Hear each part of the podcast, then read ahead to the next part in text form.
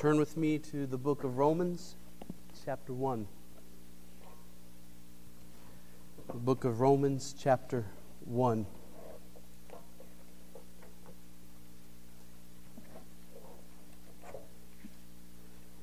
We begin reading for us again uh, in the first verse of the letter. Paul, servant of Christ Jesus called to be an apostle, set apart for the gospel of God, which he promised beforehand through his prophets in the Holy Scriptures concerning his Son, who was descended from David according to the flesh, and was declared to be the Son of God in power, according to the Spirit of holiness, by his resurrection from the dead. Jesus Christ our Lord through whom we have received grace and apostleship to bring about the obedience of faith for the sake of his name among all the nations, including you who are called to belong to Jesus Christ. To all those in Rome who are loved by God and called to be saints, grace to you and peace from God our Father and the Lord Jesus Christ. Well, tonight we come to verses 6 and 7. And it seems to me that these two verses uh, can be unpacked through seven uh, propositions, seven truth statements, uh, all that are found in these two verses. And so, my plan tonight is to look at four of these, four propositions or truth statements that are found in these two verses and that are important for us to see and understand. And the first one is this simple, it's obvious, it's on the face of it. This letter is to the church in Rome. We see this very clearly in verse 7 to all those in Rome who are loved by God and called to be saints.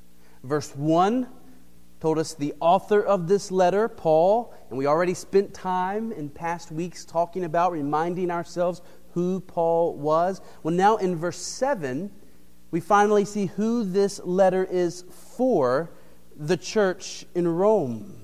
And we've not yet taken time to talk about who this church was. And obviously, knowing a little bit about the church in Rome will help us as we seek to understand this letter. So, uh, let me tell you a little bit about the church in Rome.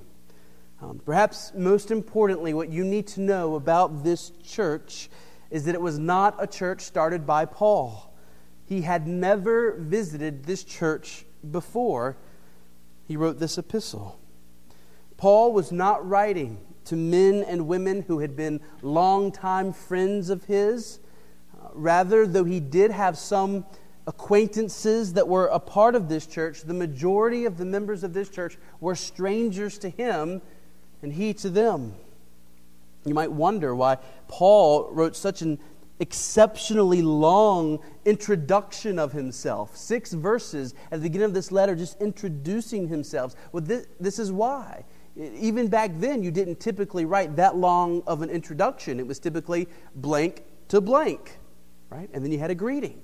So Paul adds in all of these verses, these first six verses, to help these Christians in Rome know who he is. And you notice what his focus is on. Hi, my name is Paul, and I'm a servant of Christ, and I've been set apart for the gospel, and I have a passion for the nations. That's, that's how he introduces himself. It's about Christ, it's about the gospel, it's about the nations. That's what he wants them to know about him.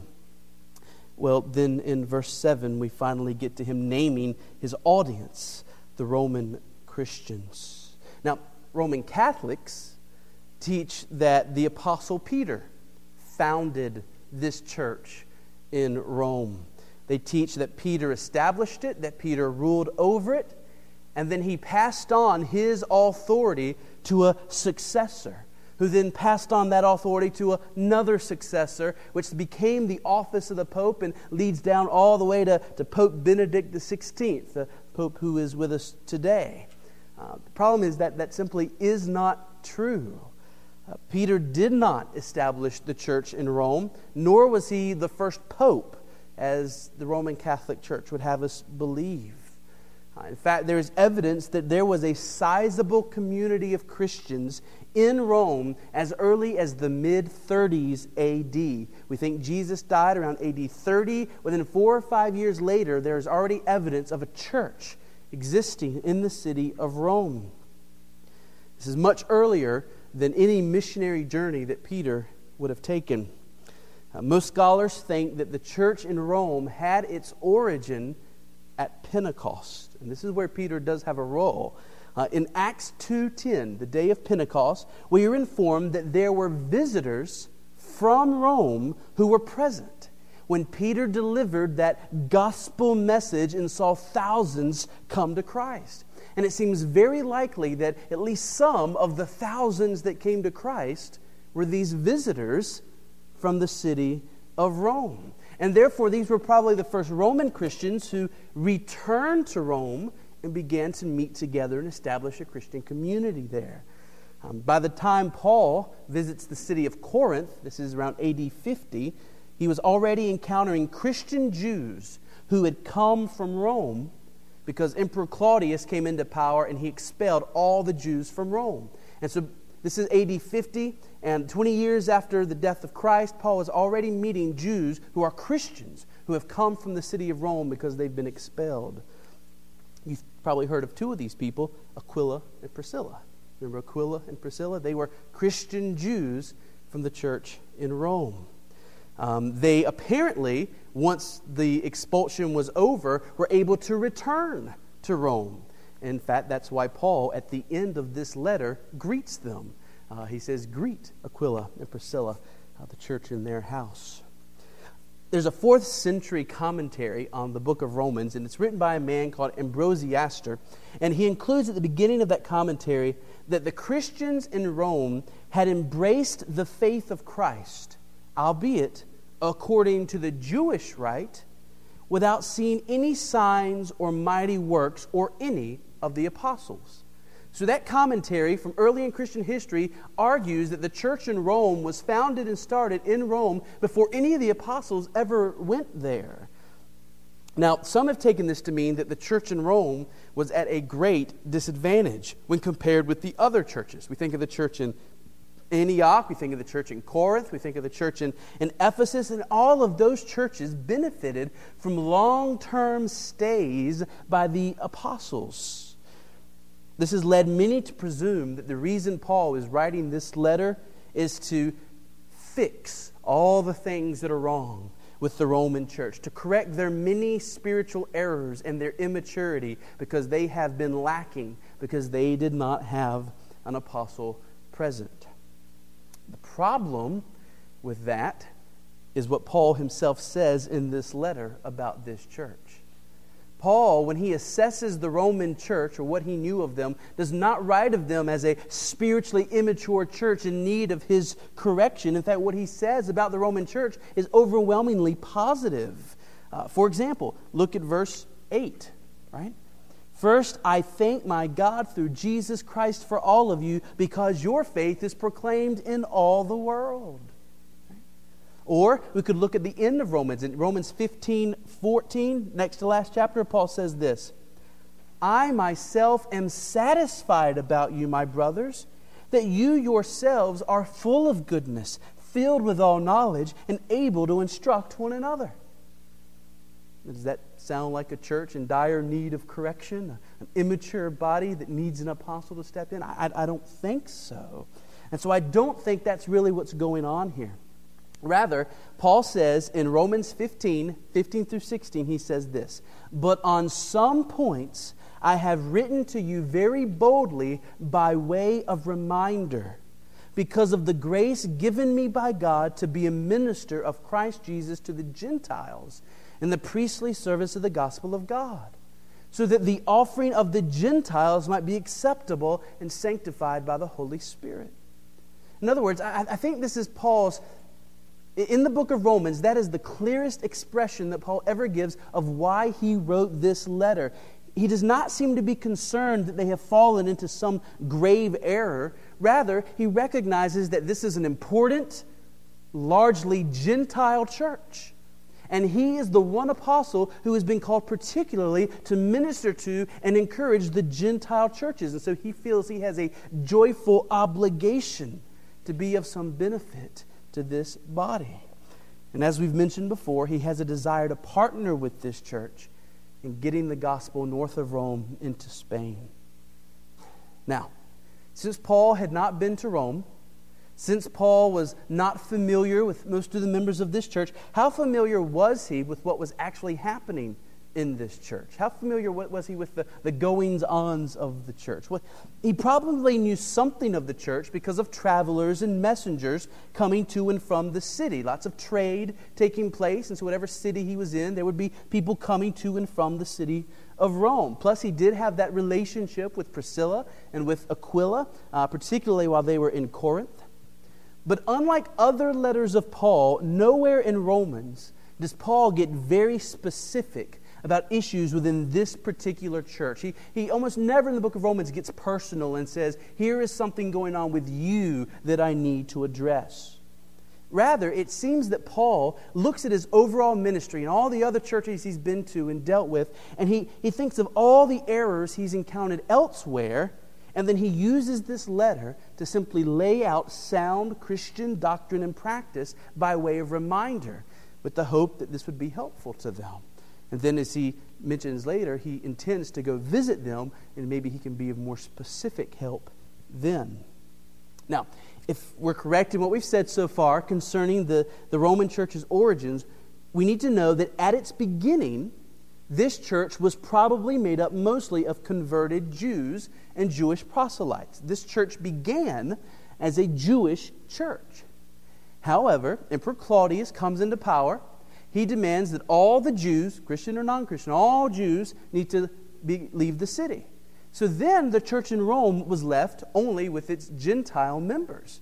And during that time, while these Jewish Christians were gone, it appears that this church continued to grow, continued to evangelize, continued to see converts, so that by the time the expulsion ended and those Christian Jews returned to their church, they found themselves now in the minority, with the Gentile Christians being the majority.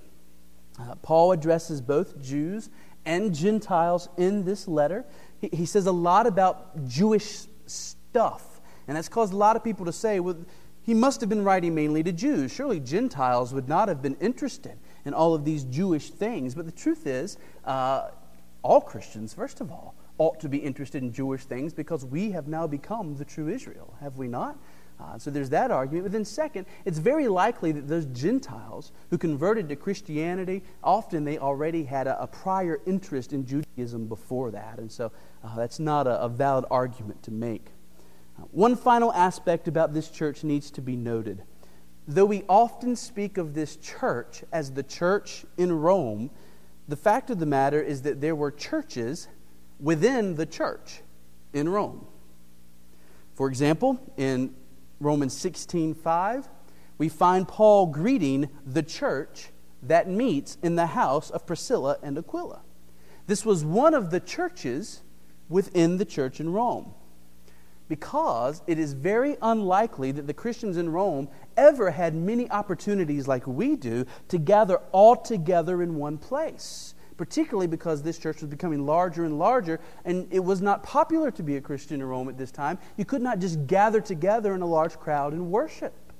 And therefore, this church, though they were one body, though they were one church, they were separated in what appears to have been these house churches where they would meet together in small groups. And so, one of the ways in which Paul seeks to be helpful to this church is, th- is consider this if you're a church and some of your church is Jewish Christians and some of your church is Gentile Christians, and they have to meet in different people's homes, in different people's small groups, you could see how there might be a tendency for the Gentile Christians to meet together in their homes and for the Jewish Christians to meet together in their homes. Do you see how there could become factions in the church? And so it is interesting that Paul does spend a lot of time talking about Jewish Gentile relations in this letter. So that's kind of a brief survey of the church that Paul is writing to. Truth number one that we see here Paul's writing to the church in Rome. Truth number two Paul says that the church in Rome is among those who are called of Christ Jesus. So, truth number one, he's writing to the church in Rome. Truth number two, this church he's writing to, these people, they are among that group that are known as the called. The called of Jesus Christ. You see it in verse 6? Including you, who are called. Do you see where it says to belong to Jesus Christ? Do you see that in most translations, to belong? That is not actually in the Greek. That is your translators trying to help you make sense of what's being said here. Uh, the only problem is, I, I, don't actually think that's what Paul meant. I, I, it is true that we're called to belong to Jesus Christ, but literally, verse 6 says in the Greek, among whom you also are called of Jesus Christ. And so I think the emphasis of Paul is not that we're called to belong to Jesus Christ, rather, the emphasis is that we've been called of Jesus Christ, that He is the one who is doing the calling. If we think about all that we've already seen in these verses, we can say Jesus is sitting on His throne with all authority and all power. He has been given, he has given his church grace and apostleship to do evangelism, to do missions, to spread the gospel, causing people to become believers and to glory in the name of Jesus. And then Paul says to his, to his audience, and you, Roman Christians, are an example of what Christ has done. You are part of those people that Christ has called to himself out of the nations. You are part of those people whom Christ empowered his church as he empowered Peter on the day of Pentecost to preach that nation. And then Christ worked through that message to call you to himself and to bring you to where you are today. Glory in the name of Jesus. So in verse 6, he uses the Roman Christians as an example, as evidence of what he's just been teaching in verses 3, 4, and 5. As you can imagine, with Rome being at the center of the empire, this church was likely not only largely Gentile, but it was also probably a largely diverse church. That is, it is likely that there were many different nationalities represented at this church, many different cultural backgrounds who were represented at this church. Um, it's a good chance that there were people from all sorts of different backgrounds who had been called by Jesus and made a part of this one body. But what does it mean to be called? The Bible says that we've been called as Christians. What does it mean to be called? Well, it means that we have been effectually and irresistibly drawn to Christ. This is not a call in which Jesus calls out, Come to me! And then we can either choose to come or not to come. Now, that kind of call exists. I mean, that, that kind of call goes out all the time when we preach. Believe on Christ. That is Jesus Christ working through his people, like the pastor, to call out, believe on Christ. And people hear that, and they can either choose to obey it or they can choose not to obey it. They can choose to answer that call or choose not to answer that call. That is one truth that exists. But when Paul uses the word calling, he's not talking about that, that auditory call, that, that call that you can hear with your ears. Rather, he is talking about that invisible call that grips your heart, changes it, and brings you to himself. To have been called means that Jesus has said to you through the gospel, Come to me in such a way that your heart gladly obeyed. Imagine a doctor who, at great sacrifice to himself, is able to come up with a cure for a dying man. And then, once the doctor has finally got the cure prepared, we find that that dying man is both unable and unwilling to come to the doctor for the cure. Well, Jesus not only died on the cross to provide us the cure for our sin problem, but he also supernaturally changes our unwilling hearts and makes us both willing and able to come and to receive his cure. And that's what it means to have been called in the letters of Paul. That's how he speaks of this. It's a miracle of mercy. A lot we could say about being called. Let me just remind you of two things. Look at Romans 8 really quick, the great 8 one of the sweetest chapters in the Bible. Romans 8. Two truths that you should always remember about those who have been called. One you should know very well Romans 8, verse 28. And we know that for those who love God, all things work together for good for those who are called according to his purpose. That promise is not given to those who are outside of Christ. The Bible never promises that all things are working for the good of those who do not know Christ. The Bible only promises that all things are working for the good of those who have been called, brought to Christ, made a part of Him, and united to Him. And then, this is the second thing, in verses 29 and 30, we learn the great truth that every person who is called is eternally secure. That every person whom Jesus draws to himself, brings to himself through that supernatural call of the Holy Spirit, they come to Jesus and they are eternally his. Romans 8:29 those whom he foreknew he also predestined to be conformed to the image of his son in order that he might be the firstborn among many brothers listen to this and those whom he predestined he also called and those whom he called, he also justified. And what justified means? He made them right with God. Does it say, and some of those he called, he justified? No. It's called the great golden chain of salvation. It is unbreakable. Those whom He called, He justified. If you've been called, you've been justified. If God supernaturally brought you to Christ so that your heart came to Him in saving faith, you have been made right with God. And then look at the last part. And those whom He justified, He also, what's the word? Glorified. That means made perfect. There is no such thing as a Christian who has been called and therefore justified who will not ultimately be glorified. It's not some of those that he called and justified will be glorified. It is those whom he called, he justified. Those whom he justified, he glorified. If you can be sure of your calling, you can be sure of your salvation. That's why Peter tells us make your calling and election sure. Know that you have been brought to Christ, and you can rest in eternal security. Well, here's the thing from chapter 1, back at chapter 1. Here's the point I think Paul is making in verse 6 namely, it is Christ who does the calling. I don't think it's supposed to say, including you who are called to belong to Jesus Christ. Literally in the Greek, it's you who are called of Jesus Christ. You who have been called of Him. He is the one who does the calling. It is Jesus' prerogative. And he does not call everyone in this way. He calls those whom he chooses. Matthew 11, 27, Jesus said this. Jesus said, All things have been handed over to me by my Father. No one knows the Son except the Father, and no one knows the Father except the Son and anyone to whom the Son chooses to reveal him.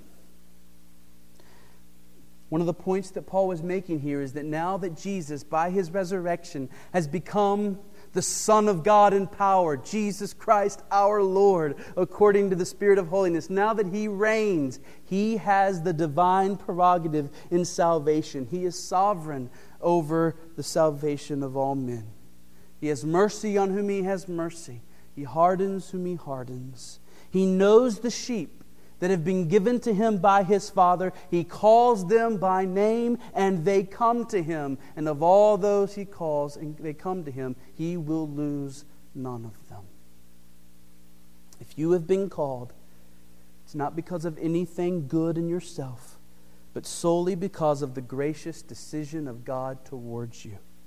And so be humble and be thankful and live as one who has been blessed beyond words.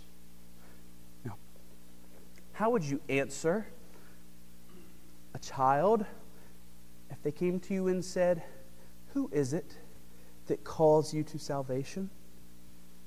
Is it the Father, or is it the Son, or is it the Spirit? Which, which member of the Godhead is it that, that calls us to Christ? And the answer is yes. All of them. It's the same question as who created the world? Right? Well, God the Father, Genesis 1 1, in the beginning, God created the heavens and the earth. But Jesus Christ also created the world. Colossians 1:16 tells us it was through the Son of God that the world was made. And then we're also told in Genesis 1 that the Spirit was there dwelling over the waters, that He had a role in creation. So, similarly, just as the Godhead was involved, Father, Son, and Spirit, in creating the world, so also the whole Godhead, Father, Son, and Spirit, came together in creating a Christian. Your calling was the work of all three. God the Father calls. 1 Corinthians 1 9. God is faithful, by whom you were called into the fellowship of His Son. Yet we see right here in these verses that the Son calls. And then, of course, we know from other places that it is the Spirit who is the one who actually comes into our hearts and makes us willing and able to come. So, this is miracle. This is the miracle that changed us forever. It is a Trinitarian event. What a thought that we who deserve hell would receive the attention of the Father, Son, and Spirit together working on this grand project, this miracle of making you a Christian. But that's what the Bible teaches. Proposition one, letters to the church in Rome. Proposition two, they are among those who are known as the called. I pray that you are among that number, known as the called. Now, number three. We've just been told who we've been called by, namely the exalted Lord Jesus. Proposition three is what we have been called to. Christians are those who have been called to be saints. Christians are those who have been called to be saints. Look at verse 7.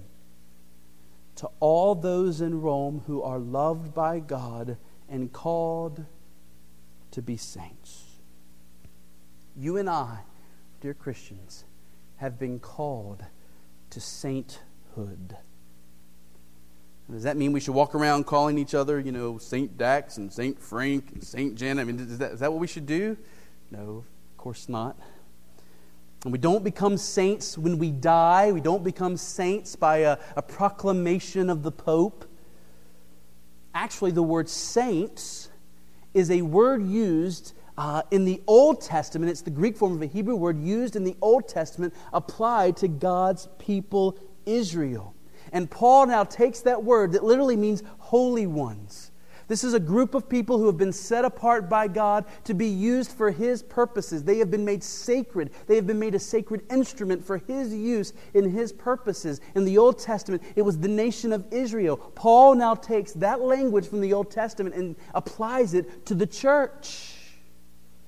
He says, We are saints, not because we have achieved moral excellence, but simply because God has put his favor on us and set us apart. Leon Morris says this better than I could. I wouldn't have noticed this if he hadn't said it. He said, We should not overlook the plural. You notice? Called to be saints we sometimes speak of an individual man or an individual woman as a saint, and we refer to Saint Peter or Saint Mary or the like. This is not a New Testament usage. The word is never used there of any individual believer. Do you know that? The Bible never uses the word saint to refer to an individual. It is always plural and used of believers. And the plural points to believers as a group, as a community set apart for God. Again, the term does not convey the idea of outstanding ethical achievement, which we usually understand by saintliness. While the importance of right living is insisted on and may even be implied within this very term, the main thrust is not there. It is rather in the notion of belonging to God. End quote. And so, what he's saying is that this word, when we hear the word saint, we ought not to think first of Mother Teresa, you know, someone who's known for moral piety. Rather, the word saint ought to first bring into our mind set apart to belong to God. That's who we are. We've been set apart to belong to God. Finally, proposition four. It's the last one we're going to look at tonight. These Roman Christians and we as Christians are loved by God. You see it right there in verse 7. All those in Rome who are loved by God. Now, wouldn't that be everybody? I mean, wouldn't that be all the citizens in Rome? Didn't God love every person in Rome? Yes. But there is more to the love of God than just his general love for all mankind. There is that, and I do not, hear me, I do not want to belittle that common love which God has for all who have been made in his image.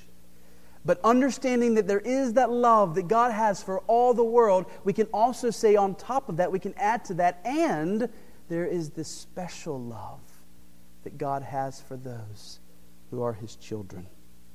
In fact, throughout Paul's letters, the loved of God are those whom God has set his favor on in eternity past, chosen them to belong to himself, and have been made recipients of his salvation. God's beloved are those whom he has chosen to lavish with mercy. In the Bible, love is not defined mainly in terms of emotion, but in terms of action.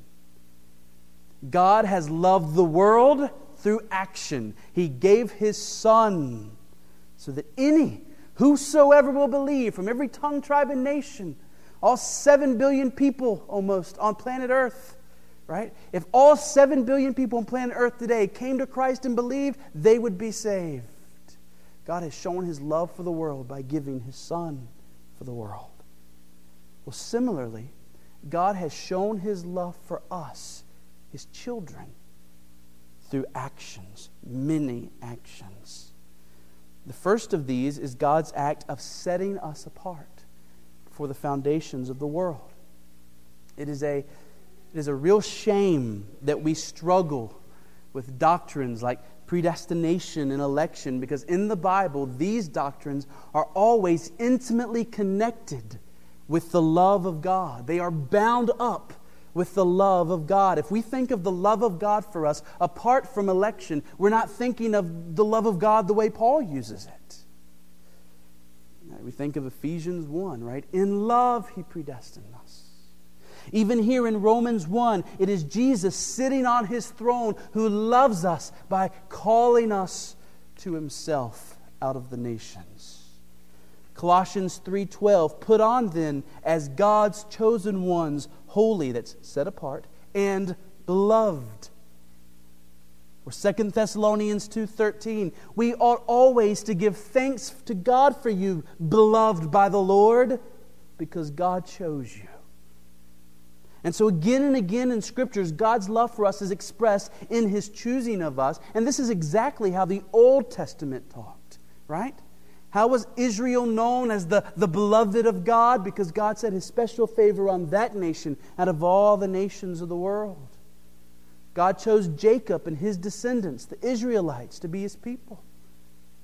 He rejected Esau and the Edomites, and they were not his people. God speaks of this in Malachi 1 by saying, Jacob I have loved, but Esau I have hated.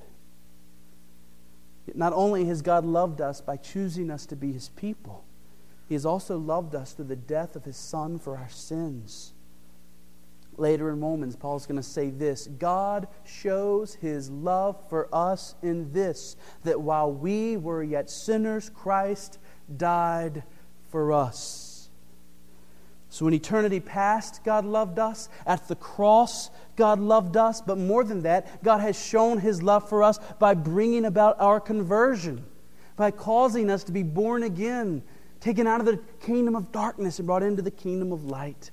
Ephesians 2 4 and 5. But God, being rich in mercy, because of the great love with which he loved us, even when we were dead in our trespasses, made us alive together with Christ. That moment that God stepped into your heart through the gospel and made your dead heart alive to Christ, that was love was a result of the great love with which He has loved you. And then on top of this, not only has God loved us in eternity past, not only has God loved us supremely at the cross, not only has God loved us by bringing about our conversion, but we know that His wondrous love is with us even now as He preserves us and protects us and brings us safely and securely to Himself in heaven. Who shall separate us from the love of Christ? Shall tribulation or distress or persecution? Famine or nakedness or danger or sword. As it is written, For your sake we are being killed all the day long. We are regarded as sheep to be slaughtered. No. In all these things we are more than conquerors through him who loved us. For I am sure that neither death nor life nor angels, nor rulers, nor things present, nor things to come, nor powers, nor height, nor depth, nor anything else in all creation will be able to separate us from the love of God in Christ Jesus our Lord. As Christians, we are the beloved of God. He loved us in eternity past when He wrote our names in the Lamb's book of life. He loved us in the garden when He pronounced a curse on the serpent and promised that one day the seed of a woman would crush the serpent's head. He loved us when he made a covenant with Abraham that he would make a people for his own treasured possession. He was loving us when he gave the law. He loved us when he was relating to Israel for century after century, so that that nation would be an example to us of how unfaithful we are as sinful people, and yet how wondrously faithful he is to us. God was loving us when Jesus was born. He was loving us through Jesus' perfect life. He was loving us supremely at the cross when He poured out on Jesus the wrath that our sins deserved. He was loving us when He rose Jesus from the dead and exalted Him. He was loving us when He called the apostles to take the gospel to the world and to write scripture for our benefit. He loved us when He caused that gospel to penetrate our hearts and bring us to faith. He loves us even now as He ministers to us through His Word and through His people and through His creation. And God will love us tomorrow as He continues to care for us through whatever lies ahead. And God will love us forever as He ushers us into His presence to dwell with Him for all eternity. Brothers and sisters, we do not deserve it, but we are loved.